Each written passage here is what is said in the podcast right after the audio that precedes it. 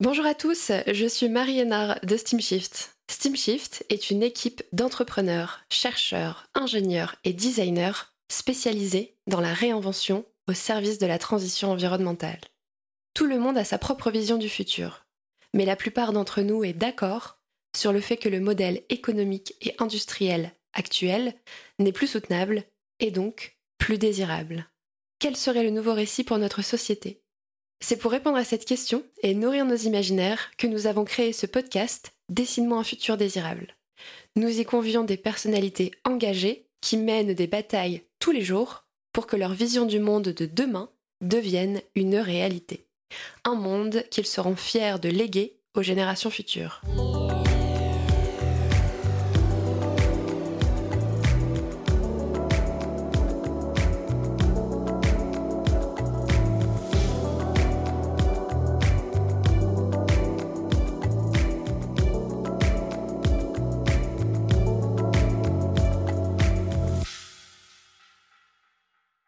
Dans ce dernier épisode de la saison 2, j'accueille Alexis Duval. Alexis est cofondateur et CEO d'Intact Regenerative. C'est une jeune start-up française avec une grande ambition. Créer une nouvelle filière agroalimentaire autour des protéines végétales et des produits de fermentation régénératifs. La thématique autour du système agroalimentaire et plus spécialement de l'agriculture me tient particulièrement à cœur puisque j'ai grandi dans ce milieu. Je suis donc heureuse de mettre les projecteurs sur des sujets encore peu connus du grand public, comme par exemple la pollution des engrais azotés ou la dégradation chimique des sols. Si on ne travaille pas dans le secteur, ces sujets peuvent parfois nous paraître abstraits. Mais ne l'oublions pas, ils sont essentiels pour la survie de l'humanité. Maintenant, avec une population de 8 milliards de personnes, comment se nourrir sans pour autant sacrifier la planète et ses écosystèmes ? C'est parti ! Bonjour Alexis ! Bonjour Marie. Bienvenue, merci d'être ici aujourd'hui. Merci beaucoup pour l'invitation. Avec grand plaisir. Donc Alexis, tu es entrepreneur et fondateur d'Intact, donc une start-up créée en 2022 qui s'inscrit dans la transition du système agroalimentaire. Quand je dis en fait système agroalimentaire, je parle d'une longue chaîne complexe avec beaucoup d'acteurs tous interconnectés. Mais en gros, et tu me dis si je me trompe, mais on va parler de ce qui se passe dans les champs jusqu'à l'assiette. Exactement. Parfait. Et donc voilà, je veux juste en fait repréciser que ce sujet, il était très important pour nous, l'équipe, parce qu'en fait, il est vraiment central dans la mesure où une assiette, en fait, on en a 3 fois par jour à peu près devant nous. Donc intéressons-nous ensemble au système qui nous nourrit. Alors Alexis, je te propose de commencer par te présenter, mais sans me parler de ton métier. D'accord, c'est un exercice, une question difficile. Oui, tout le monde me le dit. Donc je suis Alexis, j'ai 45 ans, je suis père de 3 enfants, 3 enfants adorables, Maxime, Victoire et Jean, voilà. Et puis je suis effectivement passionné par toutes les questions liées à l'alimentaire, que ce soit au plan agricole, mais également à la façon dont sont produits et acheminés jusqu'au consommateur. Les aliments qu'on consomme tous les jours. Ok, donc c'est-à-dire que même dans ton temps, entre guillemets, personnel, c'est des questions qui t'animent aussi ? Alors, j'ai pas beaucoup de temps personnel. Quand on est dans un projet comme le mien, c'est assez prenant. Ceci dit, c'est vrai que c'est un fil conducteur depuis tout petit. Est-ce que tu peux nous en parler, en fait, comment cette passion pour ce secteur est née ? C'est une histoire un petit peu familiale, puisque mon grand-père déjà travaillait dans l'agroalimentaire, donc la production de sucre et d'alcool, notamment à partir de betteraves. Après la Seconde Guerre mondiale, il y a eu un besoin de reconstruire toute une filière de production pour parvenir à l'autonomie alimentaire. Et donc, c'est effectivement à ce moment-là qu'il s'est intéressé à la production de sucre. D'accord, et donc toi, à cet âge-là, t'étais pas encore né ? Alors moi, je passais mes dimanches midi, déjeuner familial dans la cour de la sucrerie, dans l'Aisne, à Origny-Sainte-Benoît. D'accord, ok. Et donc après, pendant tes études, etc., c'est un sujet qui t'a suivi ? Oui, et c'est surtout par cet angle-là, le fil conducteur du sujet pour lequel on est là aujourd'hui et les questions environnementales.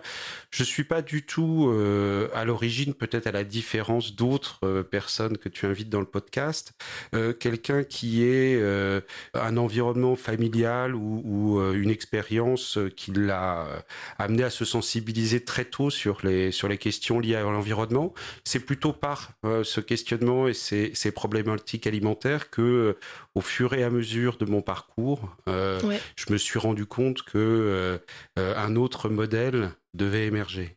Et justement, ce point-là m'intéresse. Ça a été quoi les quelques éléments qui ont commencé à être questionnés? J'imagine qu'il y en a eu plusieurs. Est-ce que tu peux nous en partager un ou deux? Ouais, bien sûr. J'ai eu l'énorme chance de vivre un certain nombre d'années à l'étranger. D'accord. Et je pense que pour moi, ça a été une expérience extrêmement enrichissante, y compris sur ce plan. Et notamment à partir du moment où, quand j'avais une vingtaine d'années, je suis parti habiter au Brésil. D'accord. Et pour ça, le Brésil est un pays absolument extraordinaire, où on côtoie à la fois une nature qui est exceptionnelle. Alors on pense traditionnellement à la forêt, et ça c'est clair que c'est une des composantes incontournables, mais il y a une richesse environnementale et une nature qui est tout simplement extraordinaire au Brésil. Et en même temps, on est tout à fait confronté au quotidien aux enjeux du développement économique, aux enjeux parfois anarchiques du développement urbain. Et à des problématiques environnementales dont on parle, l'Amazonie, mais ce n'est pas le seul sujet dont on parle en permanence. Et si tu me demandes une anecdote, pour moi, si tu veux, l'expérience la plus marquante, je pense, a été un déplacement que j'ai eu la chance de faire avec des amis brésiliens qui m'ont emmené visiter le Pantanal. Alors le Pantanal n'est pas la région la plus connue du Brésil, ce qui lui permet de rester très préservé. C'est néanmoins la plus grande zone humide au monde. D'accord. C'est une région qui s'étend sur plus de 150 000 km², absolument extraordinaire, qui est donc une des grandes plaines qui sont inondées une partie de l'année et qui s'assèchent pendant une autre partie de l'année, qui est une région extraordinairement préservée, donc dans le Mato Grosso, à la frontière avec la Bolivie, et qui... et une nature brute avec une biodiversité absolument extraordinaire et qui est un choc quand on arrive donc dans la petite posada dans laquelle nous étions logés, qui était une toute petite hôtel qui servait essentiellement à des scientifiques pour mener des projets, des expérimentations environnementales. On est à plus de 100 kilomètres de la première ville et sur une zone qui n'est pas accessible 6 mois de l'année. Et donc la transition entre ce passage qui est absolument merveilleux et puis la visite qu'on a réalisée quelques jours plus tard, cette fois-ci en Bolivie, dans une zone de forêt extraordinaire dans laquelle était en cours de déforestation des exploitations absolument immenses à la demande du gouvernement bolivien à l'époque. Et donc, ce passage sans transition de cette nature intacte aux enjeux de la déforestation, j'ai eu la chance de pouvoir échanger avec les gens qui et de voir sur le terrain cette déforestation avec des feux de forêt, puis les chaînes qui passent pour couper les arbres. C'est saisissant. Au milieu d'un océan de forêt, qu'on ait une sensibilité à l'origine ou pas environnementale, je pense qu'on ne ressort pas de l'expérience sans en avoir retenu quelque chose. Ouais, j'imagine que ça a dû être assez déconcertant pour toi, le passage brutal entre guillemets entre ces deux environnements et de voir cette destruction. Ouais, tout à fait. T'as dû te projeter aussi en te disant et si ça arrive ici. Oui, tout à fait. Et je crois que pour moi, c'est extrêmement... c'était dans mon parcours, en tout cas, le Brésil était extrêmement important puisque c'est ce contraste entre des villes, São Paulo, 18 millions d'habitants, développement urbain anarchique, et puis à côté, une nature exceptionnelle, et puis des enjeux dont on vient de parler, qui sont, alors en l'occurrence, c'était pas à proprement parler au Brésil, mais de protection, et puis toute la problématique sociale et économique derrière, hein, puisque ça s'inscrit systématiquement dans un contexte dans lequel il y a bien évidemment des enjeux économiques et sociaux attachés aux questions environnementales. Mmh. J'imagine que ça a été un premier coup de tambour, si je peux dire, dans le début de cette prise de conscience. Il y en a eu d'autres après, peut-être en France. Ouais, alors... J'imagine, je présume, hein, peut-être par rapport aux conditions climatiques, où on a eu pas mal de sécheresse ces dernières années. Est-ce qu'il y a eu d'autres éléments qui t'ont marqué ? Tout à fait. Alors, mon parcours a été d'abord marqué par une prise de conscience de ces enjeux à l'international. Donc, je parlais du Brésil, j'ai été amené à aller très fréquemment en Afrique également. D'accord. Hein, et là aussi, j'ai été, par hasard, j'allais dire, confronté au problème dans la région du Zambèze, du réchauffement climatique, les enjeux colossaux que ça pouvait avoir pour l'agriculture locale, les agriculteurs dans la région. Et donc là, on était en quelle année, juste pour pouvoir se situer ? Alors, c'est à partir des années 2000. Des années 2000, si tu veux... toute la décennie qui va des années 2000 jusqu'au début des années 2010.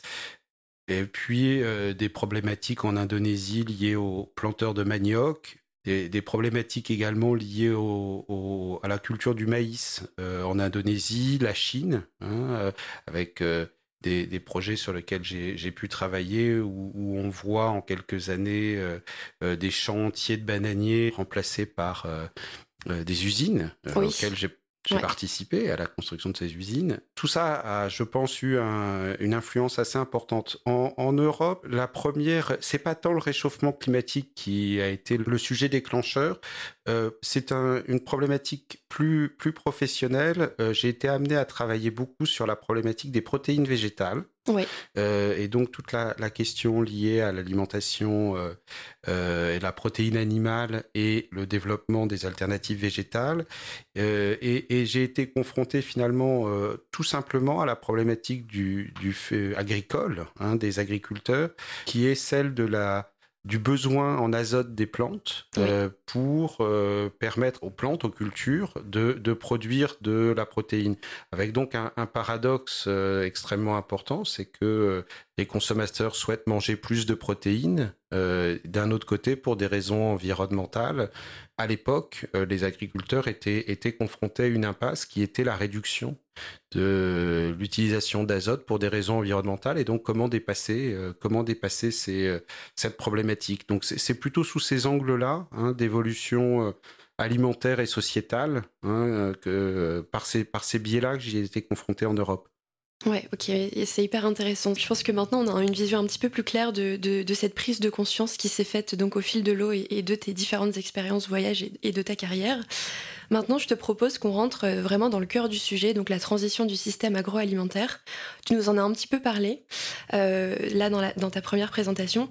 Aujourd'hui, j'ai quelques chiffres à partager pour aussi replanter le décor pour nos auditeurs. Ce système en France, donc on parle d'une production agricole qui s'élève à 77 milliards d'euros en 2019. Un autre chiffre intéressant, c'est qu'en France, 52% du territoire est composé de surface agricole, et la France est la première agriculture européenne en termes de production. C'est des chiffres issus du ministère de l'Agriculture. Je trouvais ça intéressant de poser ces chiffres au début. Ça peut nous paraître impressionnant, et il y a tout un tas de chiffres aussi assez forts et intéressants sur le site du ministère. Et je me dis, en fait, quand j'ai lu ça, je me dis, ok, comment on en est arrivé là aujourd'hui ? Est-ce que tu pourrais, pour commencer, nous faire un panorama des grandes évolutions qui ont marqué l'agriculture ? Un espèce de petit récap historique en accéléré. Oui, bien sûr. La France a de très longue date toujours été une puissance agricole, hein, aussi loin que l'histoire de la France nous permet de se projeter. Ça a toujours été une activité qui a fait la force du pays. Elle a évolué bien évidemment au fur et à mesure du temps. D'abord avec la révolution industrielle et la modernisation de l'agriculture a été un des facteurs déterminants, hein, qui a permis la révolution industrielle. Et ensuite Je crois que pour ce qui nous intéresse aujourd'hui, le point le plus important, c'est la transformation qui est survenue après, en Europe, après la Seconde Guerre mondiale, en Europe et en France, un petit peu plus tôt aux États-Unis, avec finalement le développement de l'agriculture telle que on le connaît aujourd'hui, parfois qualifiée d'industrielle, oui, qui a profondément modifié les paysages, mais qui a aussi été, il faut pas l'oublier, une modification profonde de notre alimentation et de la façon dont les consommateurs occidentaux ont souhaité consommer depuis les années 60.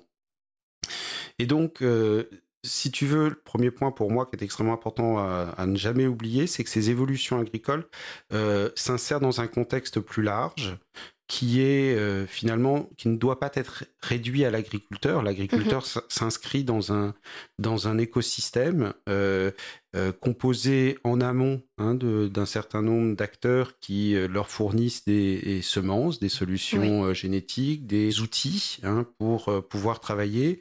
Et puis, peut-être de façon encore plus importante, ils s'inscrivent dans une filière qui est en aval, vient préparer les produits qui sont les produits que les consommateurs achètent. Donc, une agriculture s'insère toujours forcément dans un écosystème, et c'est un des enjeux, puisque il ne suffit pas de modifier quelques pratiques agricoles. C'est bien tout un système alimentaire qui va de l'amont, avant même la ferme, jusqu'au consommateur, qu'il faut apprécier.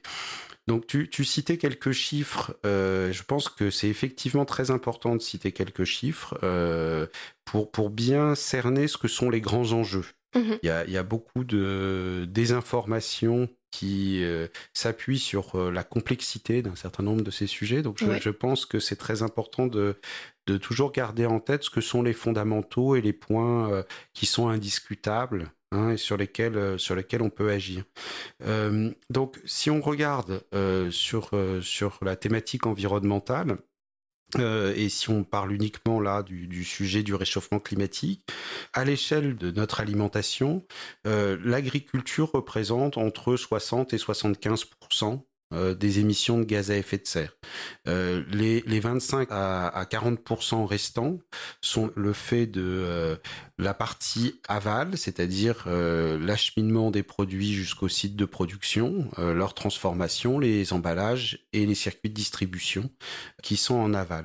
Et donc, fondamentalement, si on regarde la question environnementale, le point de départ, c'est sur quelle agriculture on s'appuie et sur quel modèle agricole on s'appuie. Ça soulève deux grandes questions, en tout cas d'un point de vue du réchauffement climatique. La question de l'élevage, c'est-à-dire la question du méthane. Aujourd'hui, dans les émissions de gaz à effet de serre de l'agriculture française, si on prend l'exemple français, le méthane représente 45%. Oui. Donc, c'est très important, des émissions de gaz à effet de serre agricoles françaises.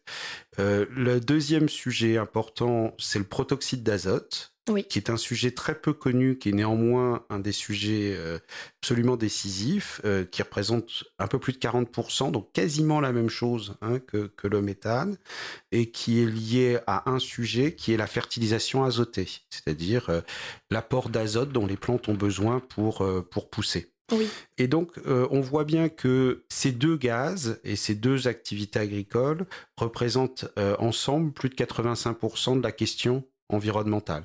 Oui. Donc, c'est en tout cas au niveau de l'agriculture. Le reste, on est vraiment sur des thématiques, on va dire, plus classiques liées au CO2, transport, circuit court, mécanisation. Mais au niveau de l'agriculteur, l'incidence va être beaucoup plus faible, en fait. Et on est plus sur des questions liées, du coup, aux transformateurs et aux distributeurs. Quels sont les modèles technologiques et les modèles de consommation, circuit court, gaspillage, emballage, qui vont permettre d'agir sur ces facteurs. Oui, donc sur ces 15 derniers pourcents à peu près restants. Est-ce que tu peux nous parler un peu plus précisément du protoxyde d'azote? Concrètement, qu'est-ce qui se passe? Tu l'as un tout petit peu évoqué lors de ta présentation tout à l'heure. Est-ce que tu peux nous expliquer de façon assez peut-être schématique, concrètement, qu'est-ce qui se passe? Pourquoi aujourd'hui on a tant de pollution liée au protoxyde d'azote? Alors, c'est là où, effectivement, on fait référence à une évolution historique qui a eu lieu après la Seconde Guerre mondiale en termes de pratiques agricoles. Les plantes ont besoin de trouver dans le sol de l'azote pour grandir. L'azote est une des briques indispensables à la formation par les plantes des acides aminés, qui sont les briques du vivant, qui combinées ensemble forment les protéines, qui est l'apanage de tout être vivant, végétal ou animal. Et donc cet azote doit être trouvé sous forme minérale dans le sol, et il n'y a pas de constitution de ces acides aminés sans ces briques d'azote qui sont présentes. Alors les plantes ayant besoin de cet azote, il faut bien que les pratiques agricoles permettent de recomposer l'azote nécessaire à la plante dans le sol au fur et à mesure pour éviter un appauvrissement. Alors comment a-t-on procédé pendant des millénaires ? On a procédé en mettant en place des systèmes de diversification de cultures et en associant systématiquement aux productions végétales une production de légumineuses. Pourquoi ? Parce que les légumineuses sont les seules plantes au monde qui sont naturellement capables de fixer l'azote de l'air, puisque l'air est très riche en azote, dans les sols. Et donc, la seule source végétale d'azote minéral pour les sols se fait par les légumineuses qui viennent fixer dans le sol de l'azote atmosphérique. Donc c'est une culture qui est absolument vitale et centrale depuis des millénaires en agriculture. Et si on remonte sur tous les systèmes de production traditionnels, que ce soit en Amérique centrale, en Mésoamérique ou ailleurs, ça a toujours été des combinaisons, soit en culture associée, soit en rotation, de légumineuses. Alors si on prend l'Amérique centrale, c'était des haricots en association avec des céréales. Si on reste sur cet exemple d'Amérique centrale, c'était un système qui s'appelait les trois sœurs, qui permettait de cultiver ensemble des haricots, des courges et du maïs, chacun ayant un rôle symbiotique à jouer entre ces trois cultures, et la fonction des haricots était de fixer l'azote dans le sol. Alors, le procédé industriel de production d'azote de synthèse a été inventé par les Allemands pendant la guerre, à l'origine pour produire des armes chimiques, et il s'est développé à grande échelle, en tout cas son utilisation s'est développée à grande échelle après la Seconde Guerre mondiale en agriculture. Et donc c'est tout un système qui a permis, mais c'est à la fois la cause et la conséquence, bien sûr, qui a permis le développement d'une alternative de synthèse pour pouvoir remettre de l'azote dans les sols sans recourir à ces rotations ou à cette diversité de cultures, et donc attendre vers un système dans lequel on est allé vers davantage de monoculture qui a permis, dans le cadre du développement, la constitution de systèmes de production à plus grande échelle, puisque monoculture, plus de production, des usines plus grandes, économie d'échelle, baisse des coûts, et derrière des produits pour les consommateurs de masse extrêmement bon marché. Donc c'est la logique qui a prévalu pendant plusieurs décennies, qui s'est progressivement mis en place.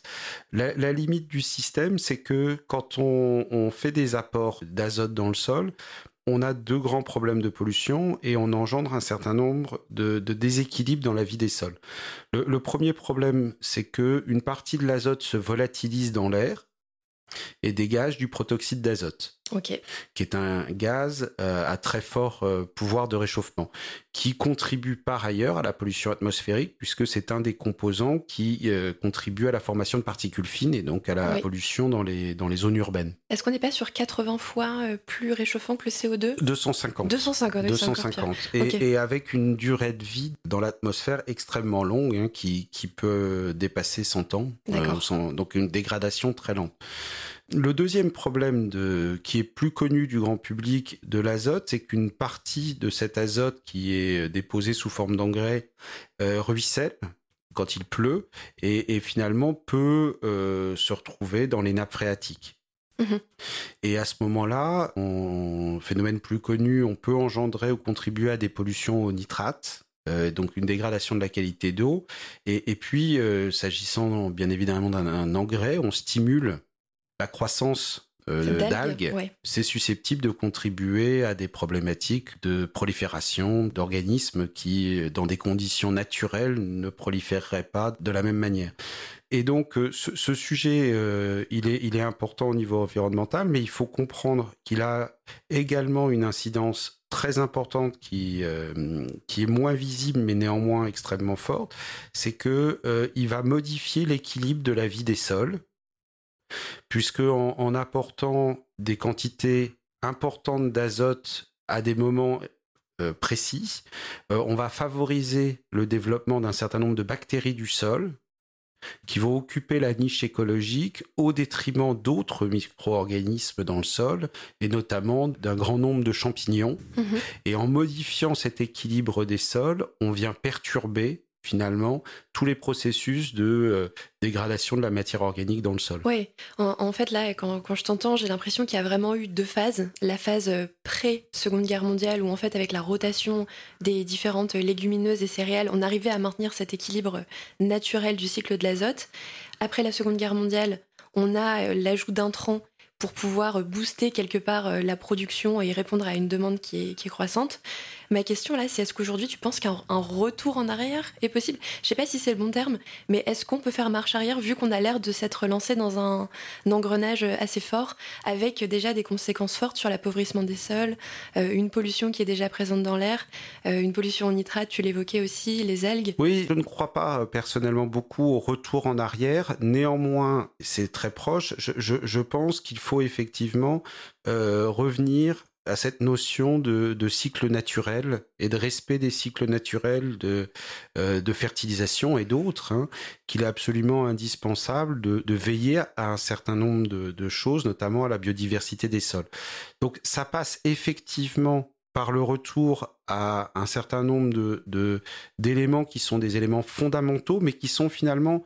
Je le qualifierais pas de retour en arrière, qui sont des éléments fondamentaux des cycles naturels de notre planète, du vivant, de la nature, de la biologie. Et je crois, en tout cas, je préfère le dire comme ça, plutôt revenir à un respect d'un certain nombre de cycles naturels.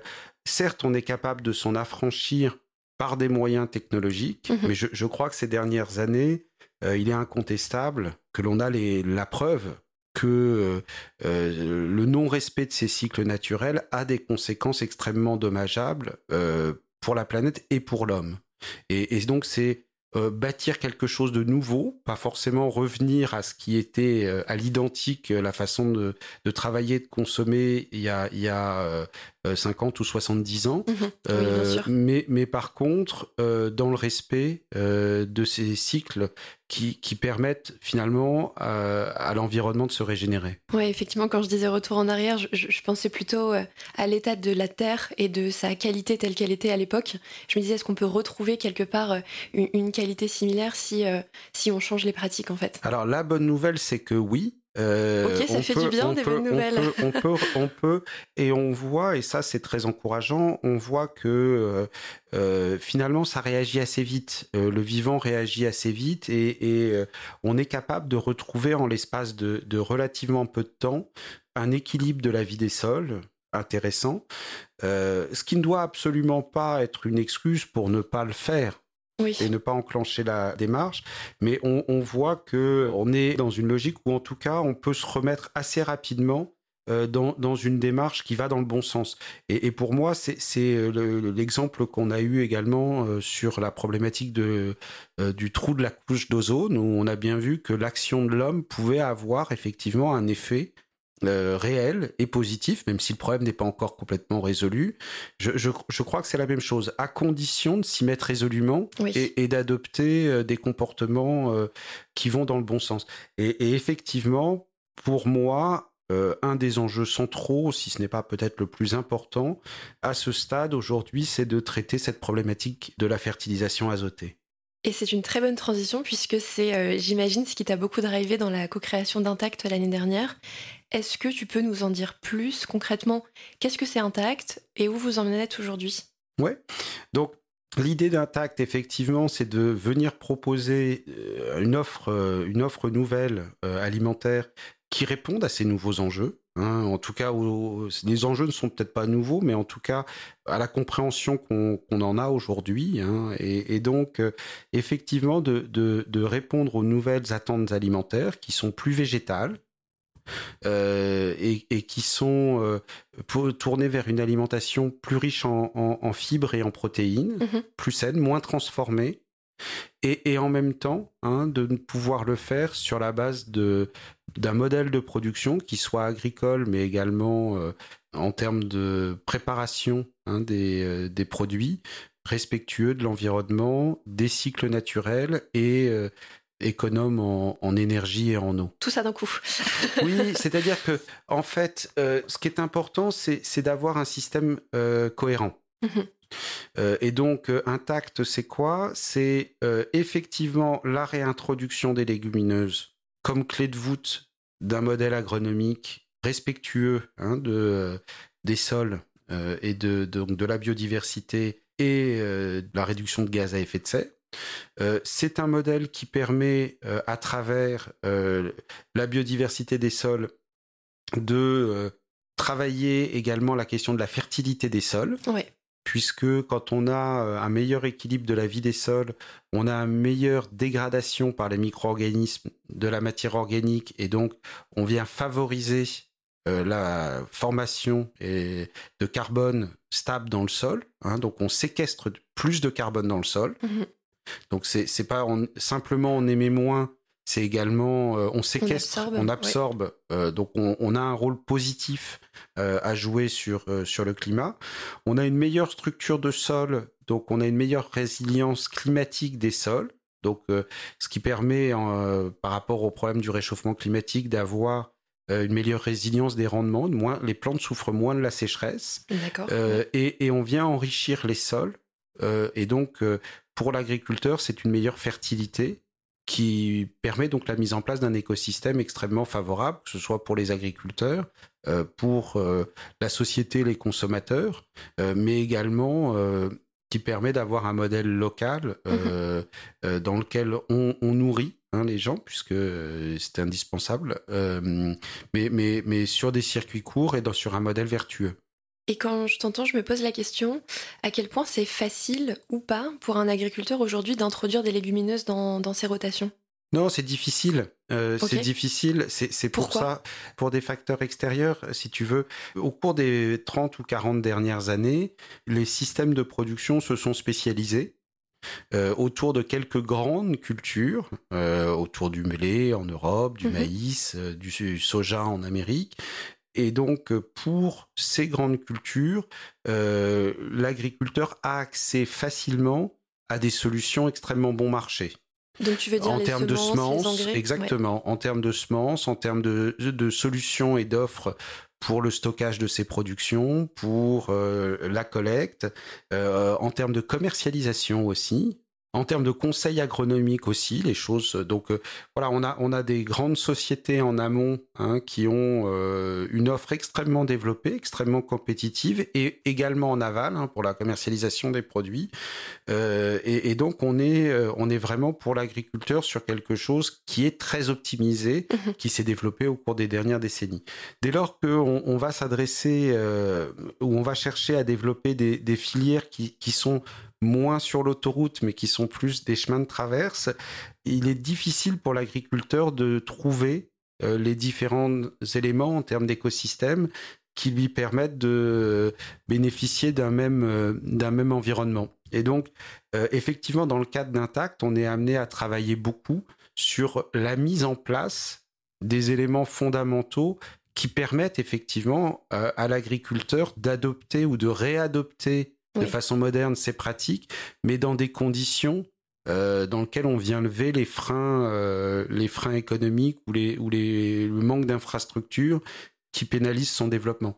Un exemple tout simple, hein, dans le cas d'Intact, on a été amené à travailler beaucoup sur la production, la multiplication des semences dédiées à nos activités, puisque c'est un vrai sujet aujourd'hui pour les agriculteurs de trouver des semences de qualité à un prix économique pour nos sujets, c'est un frein.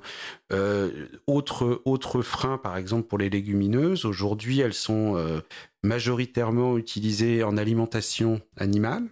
D'accord. Avec une concurrence extrêmement rude du soja importé, qui fait que si on ne vient pas créer les conditions en termes de visibilité commerciale pour les agriculteurs, c'est extrêmement difficile de se mettre dans une démarche de modification profonde de ces assolements dans une logique pluriannuelle, hein, puisqu'on s'inscrit bien dans une logique qui nécessite des évolutions importantes au niveau de la ferme. Sans avoir nécessairement la visibilité sur la commercialisation de ces produits. Donc c'est surtout ces éléments qu'on travaille beaucoup, hein, oui, pour venir faciliter la mise en place de nos solutions. Et donc ça, si je me trompe pas, cette partie-là, c'est une partie d'Intact qui va être le plus en amont de la chaîne. Et ensuite, tu as une partie aussi de transformation de ces protéines ? Voilà, donc c'est une partie qui est effectivement en amont, qui pour nous est très importante puisque s'agissant de production végétale, hein, on l'a dit tout à l'heure, mais 70 à 80% des émissions de gaz à effet de serre en matière de production végétale, c'est la fertilisation azotée. Mmh.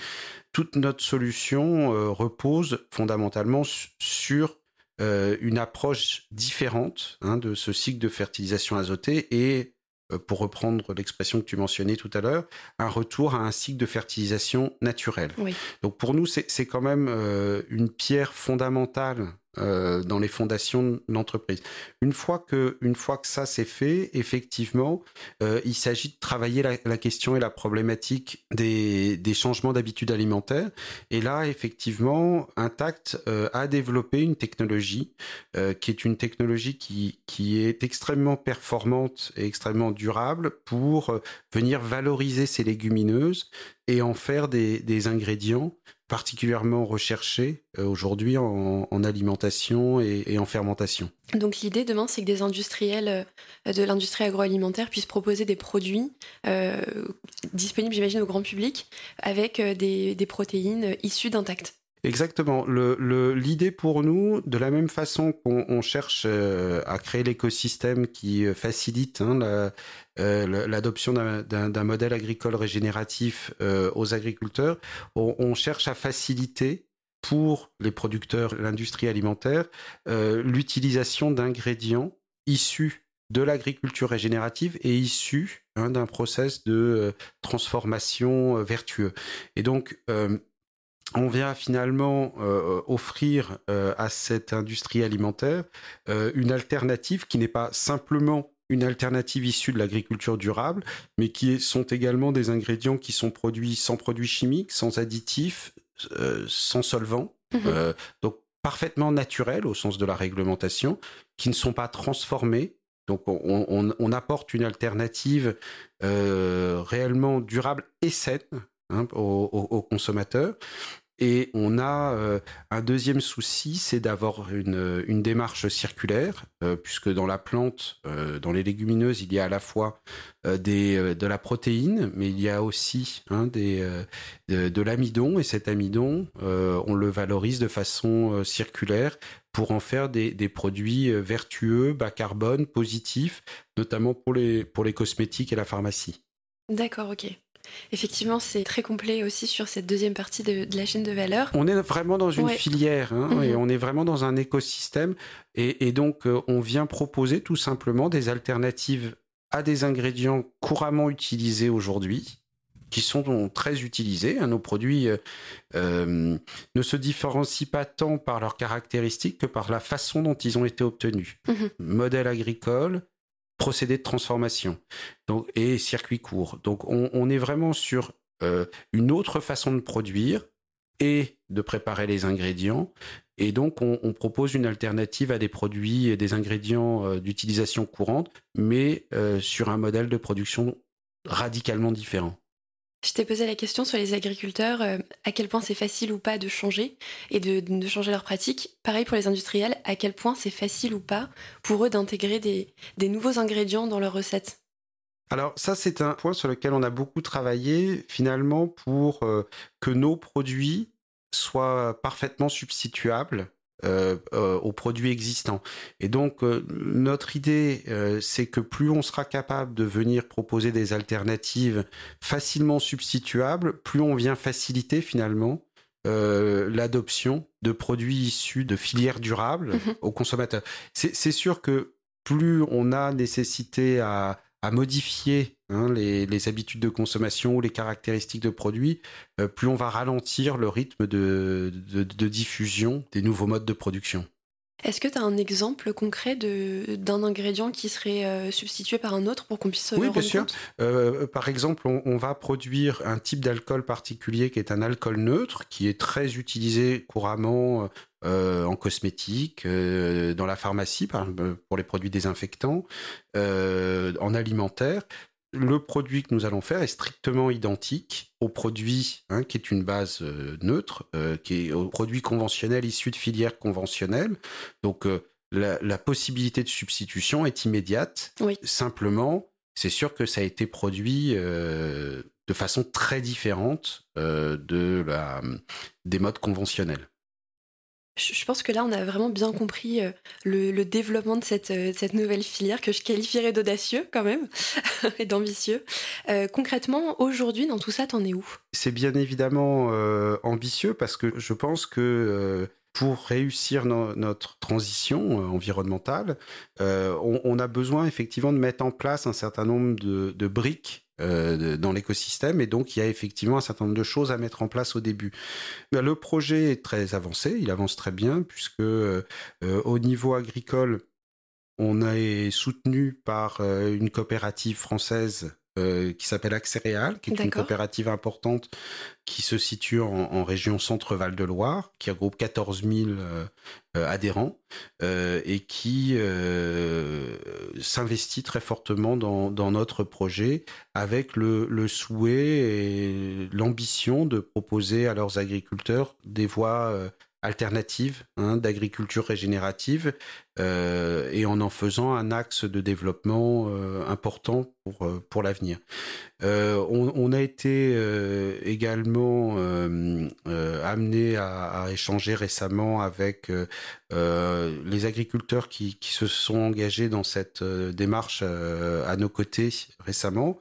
Si vous voulez, naturel optimiste, mais je suis extrêmement bluffé par la capacité d'adaptation, l'envie des agriculteurs qui sont très moteurs dans ces démarches et qui ont parfaitement conscience de la nécessité et qui ont le souhait d'évoluer en fait sur leur pratique, à condition qu'on leur en fournisse les moyens. Mmh. Et c'est souvent plus d'expérience des problèmes de capacité à faire, parce qu'il y a des verrous technologiques ou des problèmes très concrets, très pratiques qui se posent, que parce que la volonté est là, et on voit qu'on a effectivement chez les agriculteurs de la région concernée des retours extrêmement positifs sur ce qu'on est en train de faire. Et on a également des retours très intéressés de la part de grands groupes industriels par nos produits, parce que je pense qu'aujourd'hui, il est indéniable que ces problématiques du modèle de l'évolution de nos modèles de production sont quand même dans l'esprit de la majorité des entreprises, grandes ou petites. Je comprends. Et de façon très pragmatique, est-ce que là aujourd'hui il y a des légumineuses qui sont plantées en culture, qui sont en train de grandir, qui vont être transformées bientôt, ou est-ce que c'est le projet de l'année ? Non, alors on a démarré en septembre dernier avec AccéRéal la première phase, qui est la phase de multiplication des semences, qui permet ensuite de produire et d'avoir les semences qui conviennent pour les agriculteurs. Donc ça a été fait, c'est donc en train de pousser déjà depuis le mois de septembre. Et puis on va effectivement rentrer dans la phase suivante, qui est la phase de production. Pour les premières productions de nos ingrédients, sachant que ensuite on a un investissement industriel qui va être réalisé à Baule. Donc c'est une commune qui se trouve au sud d'Orléans. Et là, on va réaliser un investissement qui va démarrer fin 2023, qui est un investissement conséquent, c'est un investissement de plus de 50 millions d'euros, et qui va être un site un peu modèle d'un point de vue technologique et exclusivement dédié à ces nouvelles filières d'ingrédients régénératifs et qui rentrera en fonctionnement fin 2024. D'accord. Donc okay. C'est vraiment l'amont agricole qui constitue le début des travaux, hein. C'est ça qui dicte le calendrier. Oui, vous êtes calé sur ce rythme. Oui, tout à fait. Et maintenant, si on prend un petit peu de recul et qu'on se projette dans la vision cible du modèle, donc tu me dis l'usine fonctionnera fin 2024, ce serait quoi ta vision à 10 ans pour Intact ? C'est une très bonne question. Je n'ai malheureusement pas de... boule de cristal, mais je pense que l'évolution naturelle pour Intact, c'est bien évidemment d'aller plus loin dans cette logique. C'est-à-dire, à partir du moment où on a posé les fondations sur des systèmes agricoles et agronomiques performants, c'est de continuer à pousser, et on travaille déjà dessus en fait, hein, ce sont les étapes suivantes, pour aller plus loin sur les problématiques de séquestration de carbone dans le sol, de compréhension des enjeux liés à la biodiversité des sols. Je pense qu'on a encore énormément à apprendre hein, sur ces thématiques-là. Et je suis moi-même absolument convaincu que dans le temps, les services positifs et environnementaux que peuvent rendre les agriculteurs qui s'engagent dans des démarches telles que celles qu'on est en train de mettre en place, devront être reconnus par la société. Oui. Et je crois que c'est notre responsabilité, notre devoir de travailler à comprendre, en termes de recherche et développement, hein, comment apporter des solutions agricoles toujours plus performantes dans ce respect des cycles naturels, dans le respect du vivant et de la nature, et qui permettent d'aller plus loin en développant finalement notre offre de produits et de services pour les consommateurs. Vu que tu as une très bonne connaissance du système agroalimentaire, quand on se projette à 2050, on est 9 milliards sur la planète. Qu'est-ce qui est désirable pour ce système ? En visant 2050, 9 milliards de personnes. Je pense qu'il est désirable déjà qu'on se préoccupe de réinvestir nos filières locales. Et la base de l'alimentation se doit d'être locale. C'est par son agriculture de proximité, par l'adaptation de cette agriculture aux conditions climatique, pédoclimatique de la région et l'alignement de ça avec les structures et les habitudes de consommation locale qu'on peut construire quelque chose.